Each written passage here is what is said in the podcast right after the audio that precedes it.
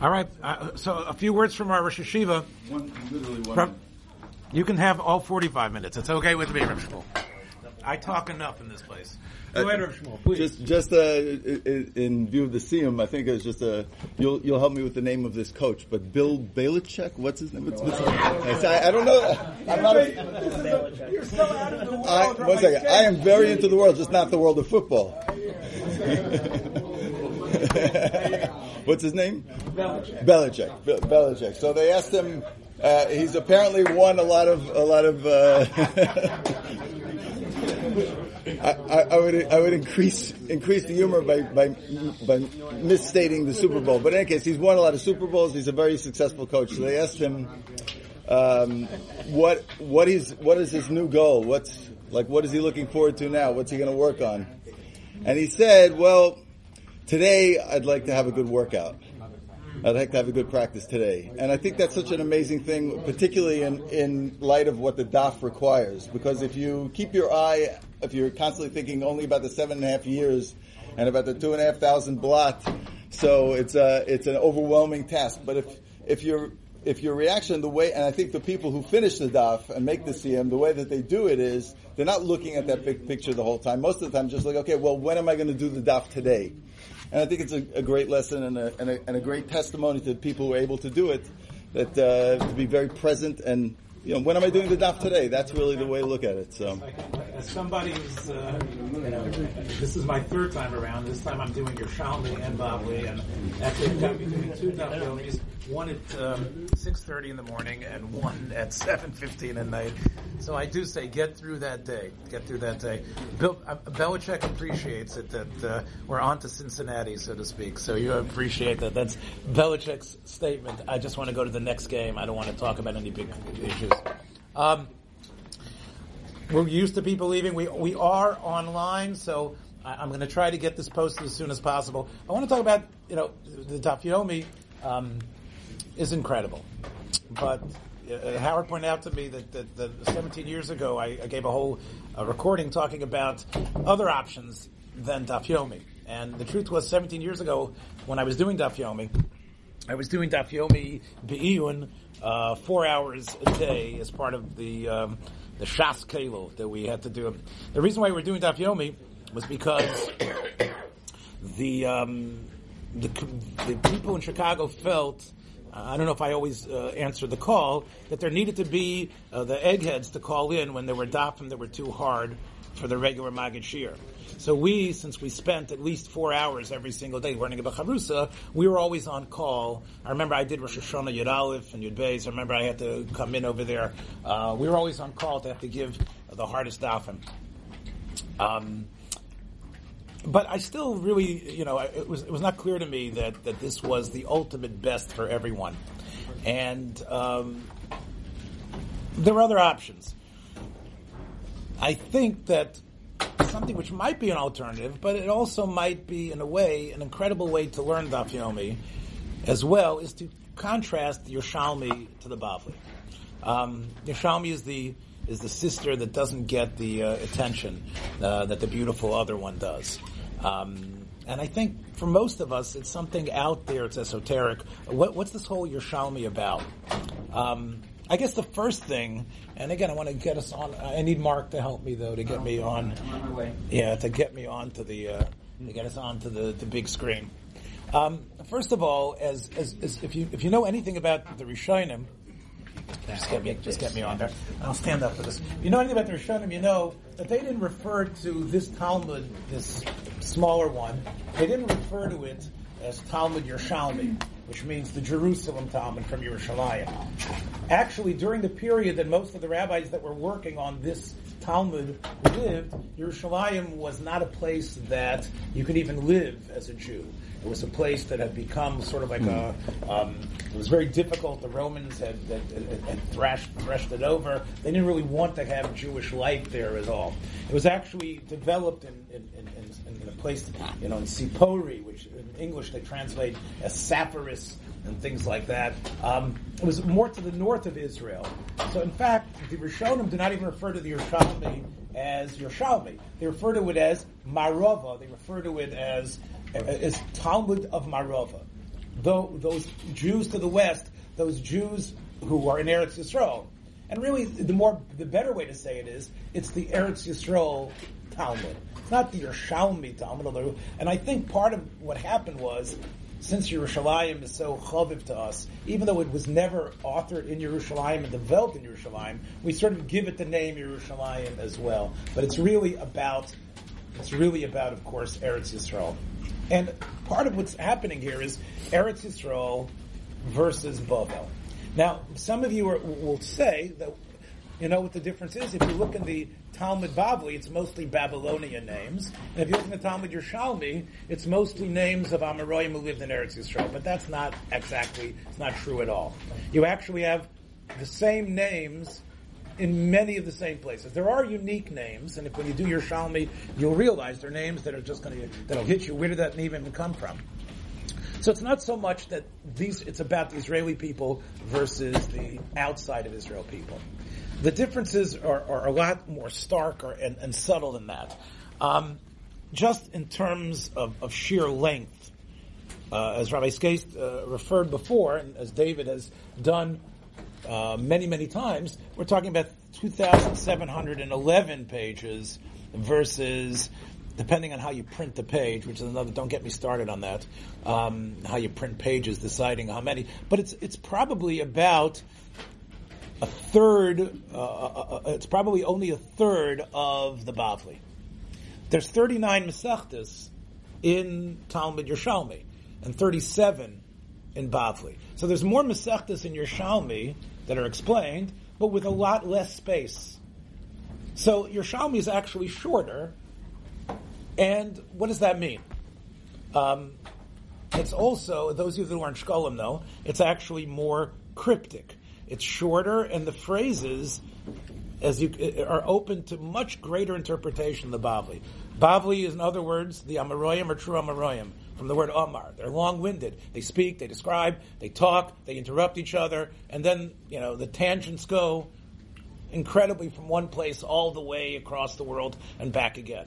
That's part of what makes Talmud Bavli sometimes so uh, daunting is that why are we talking about this? What does this have to do with anything that we were doing before? And as teachers, we always know we always have to keep your eye on the ball. Where is the bouncing ball going? Why are we even talking about this? Yerushalmi doesn't suffer from that. Yerushalmi actually, the discussions are much more direct and to the point. And what was what has been discovered by many, really, in a sense, if, if more deep and, and meaningful.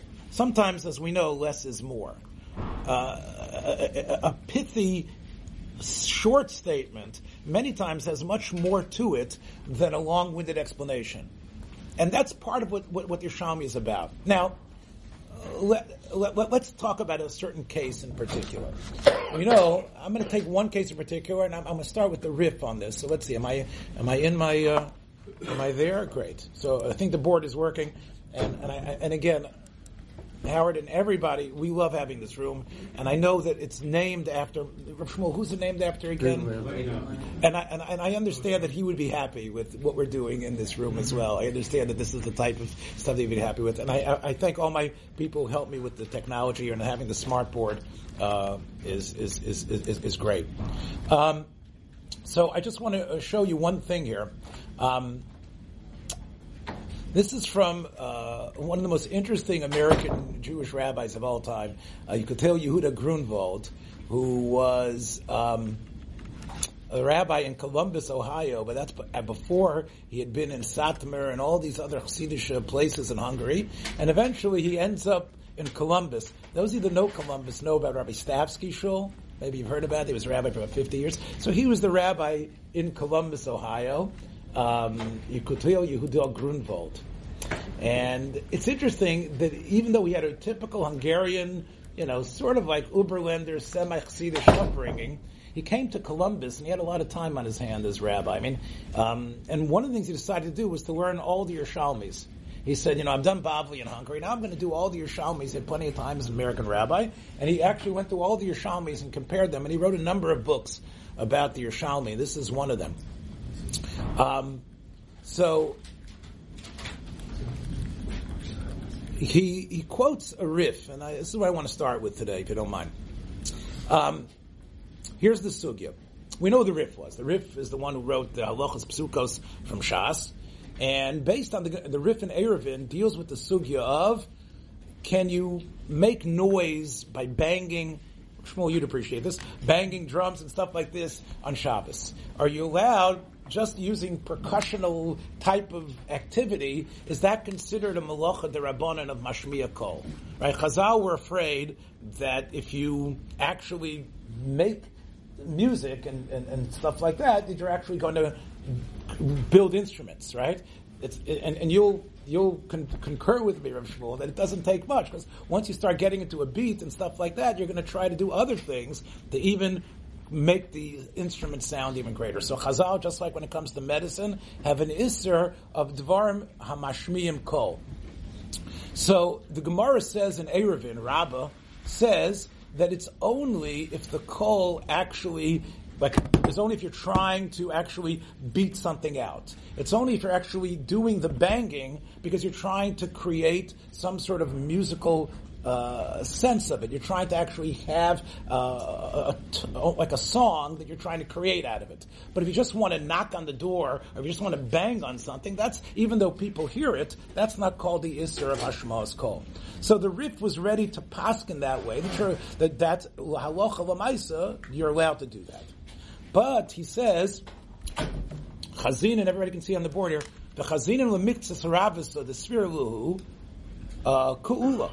Some hold like Ula. Now, Ula, of course, was a traveler from Eretz Yisrael to Bavel, and he was surprised that the people in Bavel were actually, many Rabbanim were allowing this type of banging and knocking on Shabbos. The Rif said some people possibly like Ula based on the Yerushalmi. Because it says there in the Yerushalmi in Beitza, and again you see he calls it the Bnei Marava, Omer Belazar, Kol Mashmiya Kol Asurin B'Shabbos. Doesn't make a difference. I don't care why you're doing it. You can't use your hand to make a percussion sound on Shabbos. It says Rabbi Law Itzar Besidra. Rabbi Law was late one Friday evening. He got caught up by learning in the beis medrash. Soluk lebese. He came home to his house, the Yerushalmi says, Ashkechon Damichen. Everybody was asleep. So he's, he's, he's, he's locked outside. So what did he do? Domich Altara, he climbed, this old rabbi climbed up on a ladder on a, on a, on a, on a, to get up, to get into the house. And he said the reason when they asked him about it, they said, begin the way makish b'shabata. He wasn't worried about Gezel Shena. I didn't want to start knocking. I didn't want to go dun dun dun.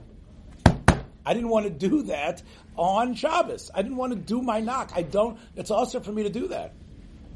And in fact, the Gemara says that Rav Yirmiyah, who's always a troublemaker from Bavel, came to er, he came to Eretz Yisrael and he started knocking on uh, to wake people up. So Rav Abba said to him, you machal Shabbos, you, who, who allowed you to do this? Man shari machal. So the Yerushalmi seems to, based, seems to back up what their representative in Babavli said. We know that it's usher.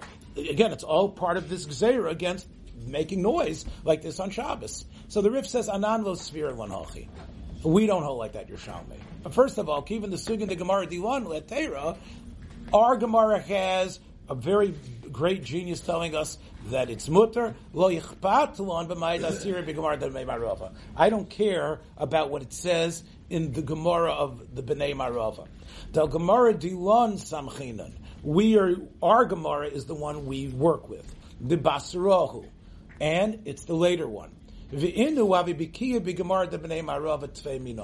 this this this uh, phrase is very interesting because it sounds like the Bnei Bavel knew what the Bnei Eretz Yisrael were doing. In other words, the Bnei Eretz Yisrael were working. Now, again, without getting into this whole question about did they write the Gemara down or was it all memorized by all these savant geniuses?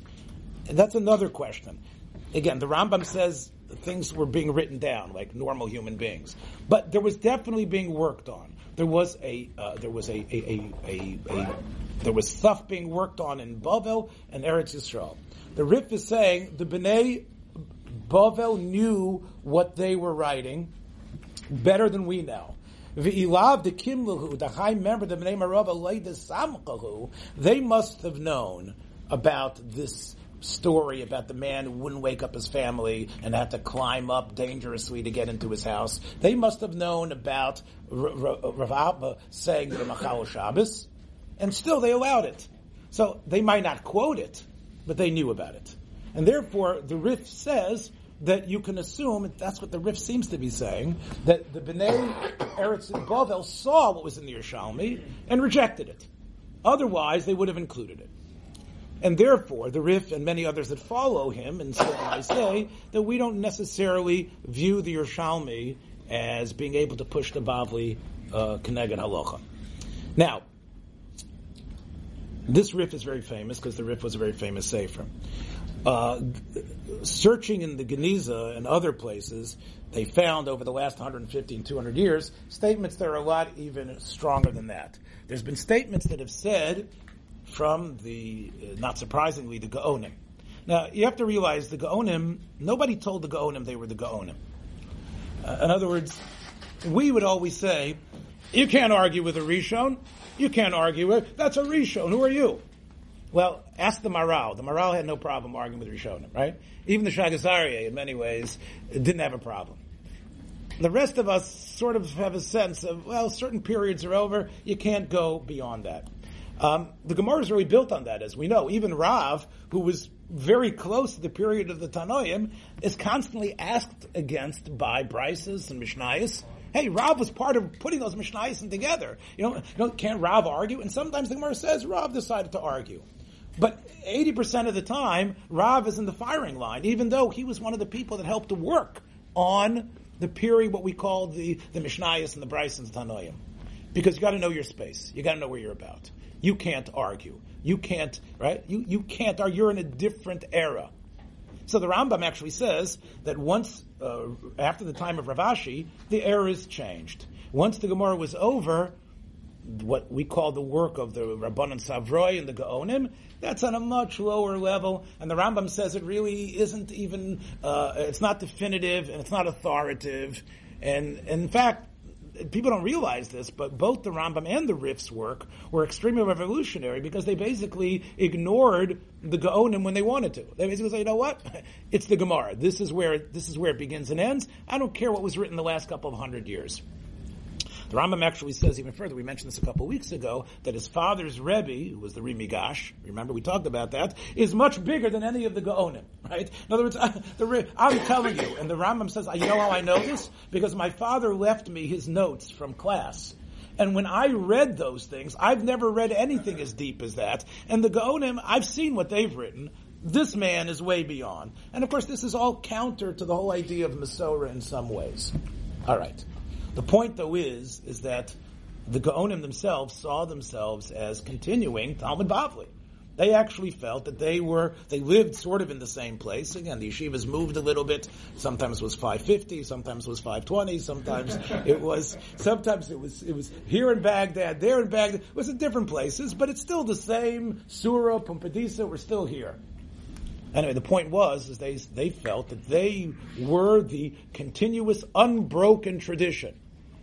And that's why they write, when people ask them, what about this Yerushalmi? They said, look, we're running the show here.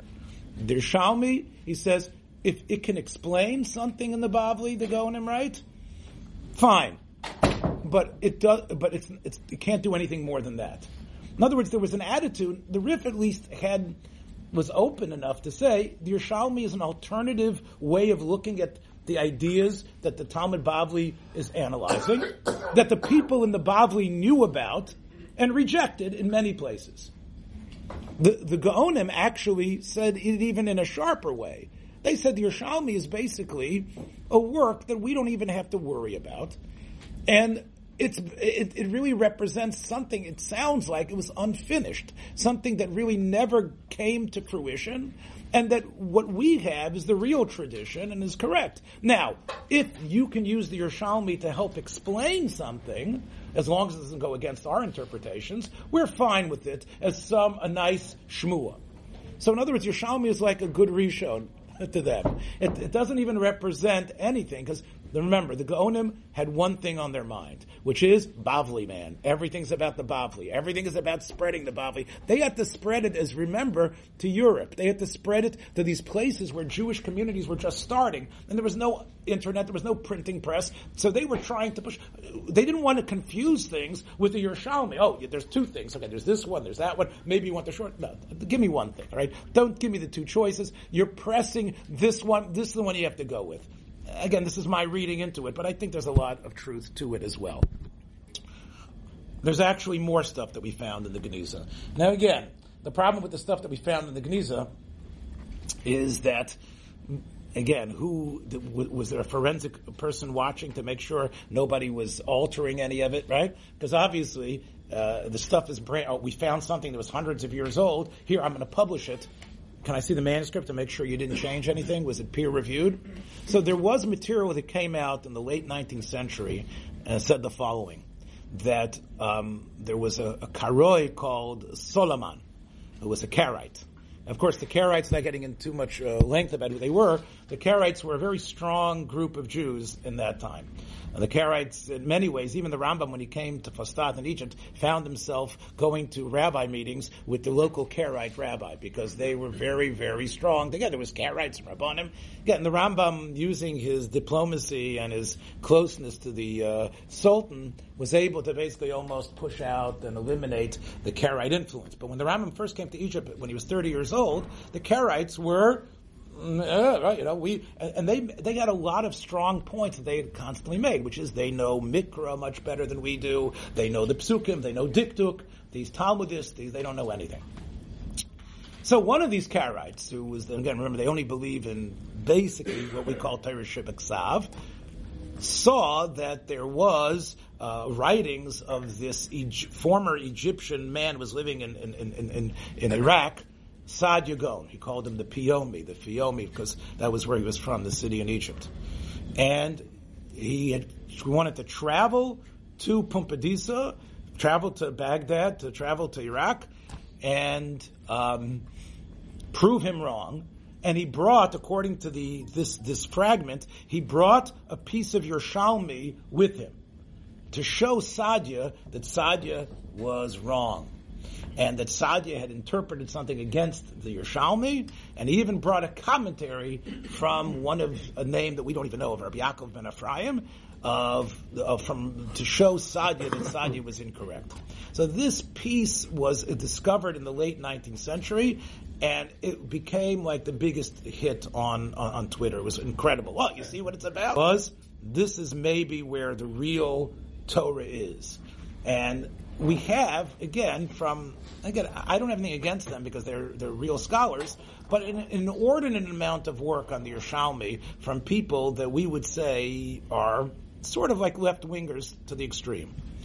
Along the beginning of the century. In fact, that's part of the reason why uh, the Rabbanim wanted to make yeshivas because JTS was so the idea of, of, of, a, of, a, of a seminary where people become Rabbanim was very strong. Um, Breslau, the head of the Breslau yeshiva was Zachariah Frankel.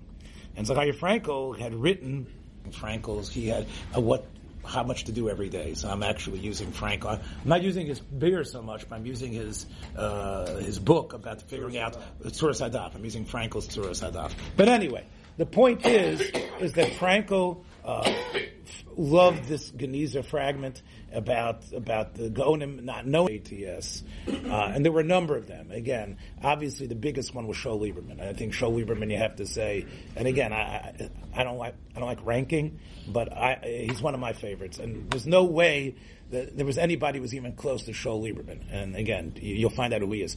But there was also Levi Yitzchak Ginzberg, who had learned in Telz. And the work that he kept on telling everybody he's working on, his magnum opus, he was the, again, he was, again, you can see pictures of him. I can show you a picture of him, which, again, he was, you know, a person um, of, of, of great scholarship. His work on the Yerushalmi, that's what he's going to do. In other words, Frankel, Ginzberg, basically the, the, the, the, people that we say that are out of our thing, Yerushalmi was always what they were interested in. And to them, the Yerushalmi is the real answers. That the Bavli and the Talmudists and the Mefalpalim and the Mekubolim and everything that developed that the Gaonim spawned, which is the whole European obsession and love affair with Talmud Bavli and the Pilp of Rashi and Tosfos, it could all be solved by getting back to the Yerushalmi. The Yerushalmi is, could be have the real answers of where you know the, the, Talmudic way of looking, and it became they became in love with it, and, and they they wrote all about it. And part of it was hey, you guys don't even know that Yerushalmi, right? In other words, part of it was you have a Talmudist, a Rav, a Pesach, but do you know the Yerushalmi, right? Know, I don't spend any time learning it. So the Yerushalmi has actually become almost like the province of the ones that aren't us. Right? And, and, and, if there's a strength about learning Talmud Bavli, it almost causes, uh, we're not going to go do Yerushalmi. Your Shalmi is sort of like what the Maskilim learn. But go ahead. What did you want to say, Yankee? To, to me, it's a blaring question, right? No one learns a, a, piece of Chumash without Rashi, right? And Rashi, Rashi made the effort to write on all of Shas Bavli, right? Is, is, that a siman that, that, that Yerushalmi is secondary? Okay, good point. All right, and it's it's it's it's a point that needs to be again. Right, uh, so let me respond. Yes, Rashi knew just because the Gaonim were extremely successful in what they accomplished. They entrenched Talmud Bavli as the essential learning. Let's talk about the Tosfos and Kedushin, where Tosfos says, I think in the name of the Rabbeinu Tam, that they even dispense with what the Gemara says, which is Shlish Mikra, Shlish Mishnah, and Shlish Talmud. The Gemara says to spend a third of your day learning Mikra, a third of the day learning halachos, and a third of the day learning the logic that the Gemara is based on. So Rabbeinu Tam says in Kedushin, how come we don't do that, right? if that's the way, it's the Adam Yishalish Zman Limudo, how come we don't learn that way? We don't learn that way. So Rabbeinu Tam says, well, we learn Gemara all day, and Gemara is, has all of that. And of course, that's what he says. Bavli, it's not just Babylonia, it comes from the word mivulval, which has everything in it, right? Because if you do your daf properly, you're going to look up every pasuk. You're going to end up like, like learning brachas now. So you're going to know Yirmiyah, you're going to know Tehillim, you're going to know Mishle, all the psukim that are brought in today's dafim. You'll look up all those psukim, and that's sort of this cockeyed way of learning Tanakh, which is, yeah, I know the psukim that are brought in the Gemara Davdal and Hey and Vav, but don't tell me I don't learn Tanakh. I learn Tanakh because, that's right, because the Gemara, I learn Gemara, and then from Gemara I then learn Tanakh. Right, so that was as, as long as you look up the whole pasuk, because the Gemara usually only brings that's right a phrase. And sometimes the printers don't bring the right part of the pasuk, and sometimes they bring the wrong pasuk. And Rashi finishes it for you. Right. So anyway, the point is to answer your question Rashi is your best friend. So Rashi sees what everyone's doing. He knows the chinuch that he had. Do you expect him to write something on something that nobody else was learning? Right? He, he wants to help what people are doing. Rashi is not the Rambam. Rashi is not, or everybody is doing Bavli. Of course he's going to write a Perush on Bavli. However, Rashi, in the beginning of Brachas, actually the very first daf in Brachas, he quotes the Yerushalmi. That's the very first Rashi, where Rashi says, why do we daven, why do we say Kriya Shema early? The Rashi didn't know Yerushalmi. Oh, so, the, so he had it. Rashi had the Yerushalmi. So part of it is because Rashi is not about coming to Psak Halacha. Sometimes if there's something glaring, and I think Gershon, you agree with me, if there's something glaring in the Gemara which is against he'll somehow go out of his uh, comfort zone, or not his comfort zone, but what he usually does, and say, okay, uh, about halacha, this is what we usually do. But what he's words of old French that we don't even know at all anymore, right? But for the reader, that's what he was doing. I know Aramaic hard for you. Here, this is the, what that word means. Rashi, uh, that's what Rashi is about. In fact, the Ravad, who kept on hearing about the Tsarfati, the Tsarfati, the Tsarfati, kept on hearing, oh sake, why is he writing a book to help little kids? So that was the attitude. So to answer your question, it's wrong to prove from Rashi's job that Rashi was not in, involved in wearing the Yerushalmi. He's doing the job. Um, what's it? Part of the reason why, and again, without getting too far afield, because I want to speak about it. Uh, and, and, and, you know who was the, the worst uh, people in, in pushing Rashi as an alternative to the side was Rashi's own grandchildren, Rabbeinu Tam, who said, we found the perush of Rabbeinu Hananel. And Hananel actually quotes Yerushalmi consistently.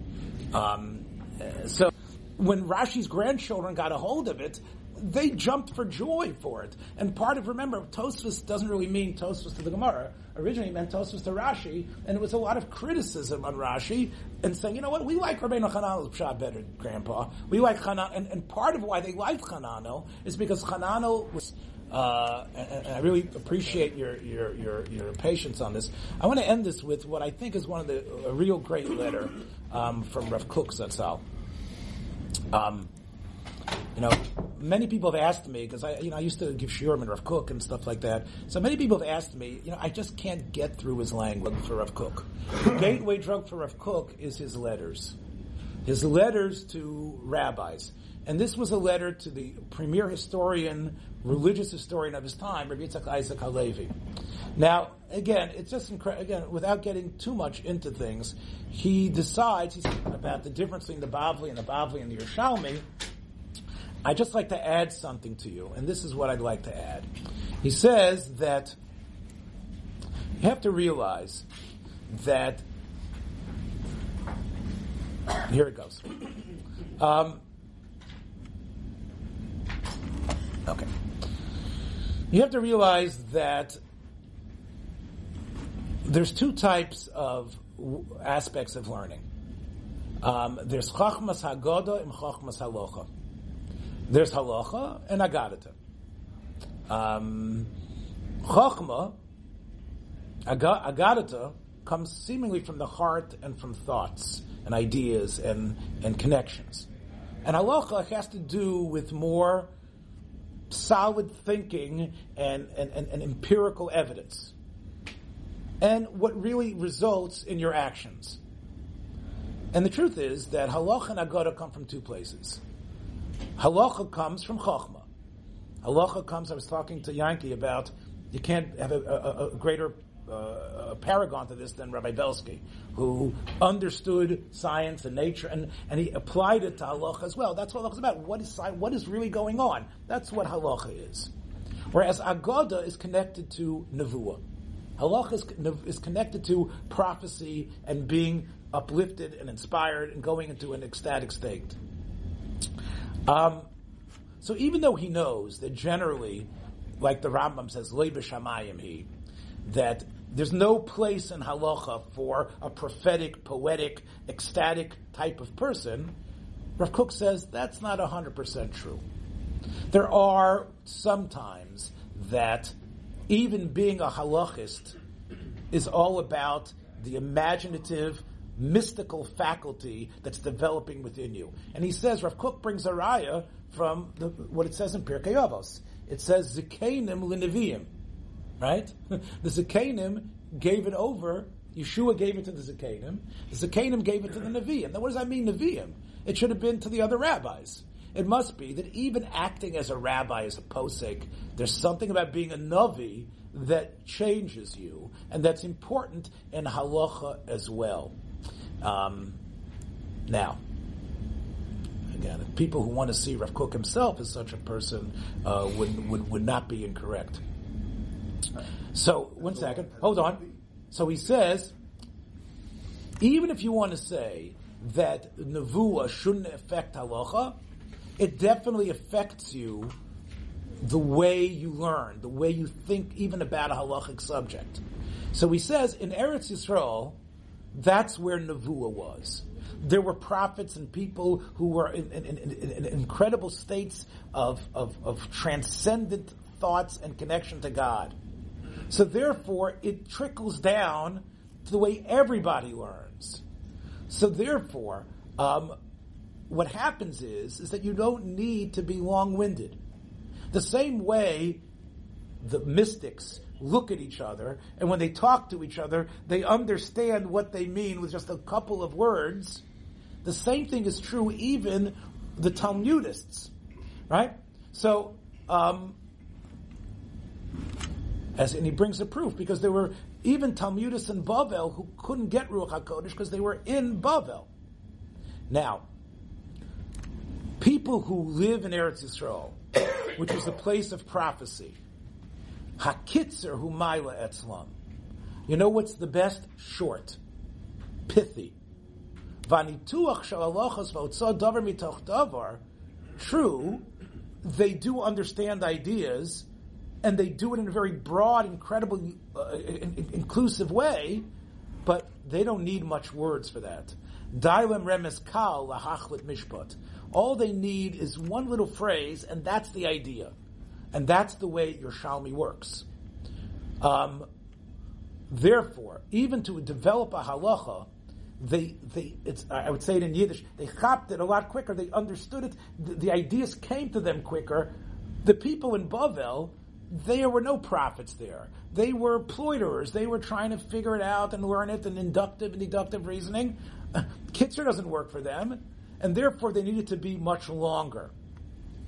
In fact, he says, and uh, again, Rav Kook says, we know uh, uh, one of the places where um, uh, the psukim talk about not arguing with Teresh Shabbal Peh is, of course, the beginning of Parshas Mishpatim.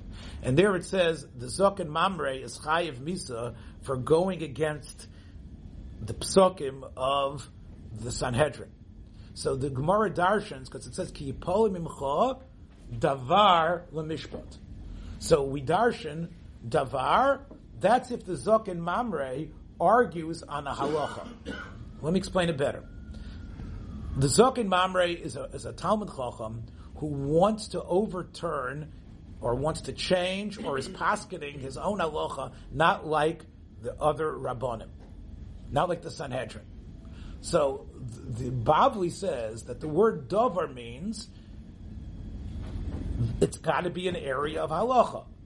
We also learn it's got to be an area of kares for. Because remember, the man who argues with Sanhedrin and continues the fight, we put him to death. We kill him. So it's got to reach a certain bar of seriousness. The Yerushalmi on the same drasha says, Davar zu agoda. Which means, if you argue, in other words, agada is as much part of the essence of Torah as halacha is. In the Bavli's world, Agada, okay, you say like this, I say like that. So Drush, we're working it out based on my mentality, based on the way, based on my history, based on my life. Where it comes to the Yerushalmi, though, the Yerushalmi says Agada and Allah are part of one piece. Look, it's not that he feels there's seven rikiyas or six rikiyas, you're going to put him to death because he says there's seven or six. But Rav Kook explains it even better every, even halachic aspect can be tied to its internal agoda aspect. Rav Kook is, is, telling us that in the way the Yerushalmi looked at the world, it wasn't two different areas. It wasn't like, oh, you know how to darshan, you're a makubal, oh, you're a paisik. The two were never separate. And you didn't even have to put on a different hat. Chabad, for example, the Tzemach Tzedek and others were great in both.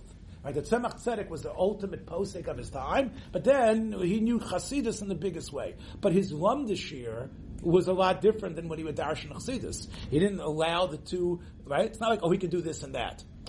The Yerushalmi, this Rav Kook is pushing, is actually a synthesis of both together. That, again, it might not show itself on the page, but that's what the idea of, of, of, of, of Eretz Yisrael Torah is. That's what Rav Kook aspired himself. It's like yeah, it, it's not. I don't have to put on a second hat. It's all part of the same hat. And it doesn't mean like a Polish pilpul where, oh, come on, that's, that's, that's, that, that's, a, that's not what the pshat is. The pshat is influenced by the idea. Rav Kook actually says that he's hoping that if we can build up life in Eretz Yisrael, and we can build up that type of inner spirituality, that we can really rediscover the Yerushalmi. Not just this alternate way of, oh, this is the, what it's about, but really it's the code. I mean, the Maskilim got it right in a way, but it's actually the code for something deeper and mystical, which we haven't been successful at because we haven't been living in Eretz Yisrael to sort of like tap in. And he begs Halevi, who was a big macher, he was a very big macher in the Aguda, who we know made the big siyum, but Halevi was a big macher in the Aguda in his time, and he's hoping that he's going to funnel some cash towards Rav Kook, that Rav Kook will be able to start the type of yeshiva he wanted to. And he says, not in Yerushalayim, by the way, in Yafo, which was where all the Jews, all the new Jews were coming and living, and we can maybe have a yeshiva that could come back and really get into the Yerushalmi and really be able to learn it and be able to disseminate it. So, okay, that's a little bit of an intro to the Yerushalmi for you. Thanks for staying a covet again. David, you had a long trip in Miami. I understand. Okay. Yeah, we should, definitely, 100%. Okay. That's a little bit of an intro to the Yerushalmi for you. Thanks for staying a covet.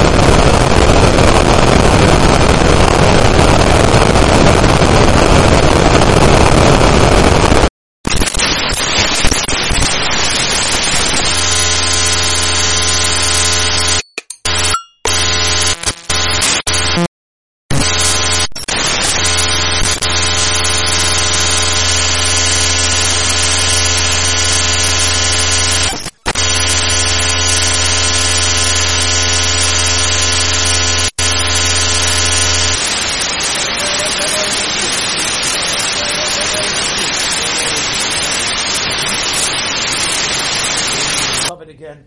David, you had a long trip in Miami. I understand. Okay. Yeah, should, definitely, 100%. Okay. That's a little bit of an intro to the Yerushalmi for you. Thanks for staying a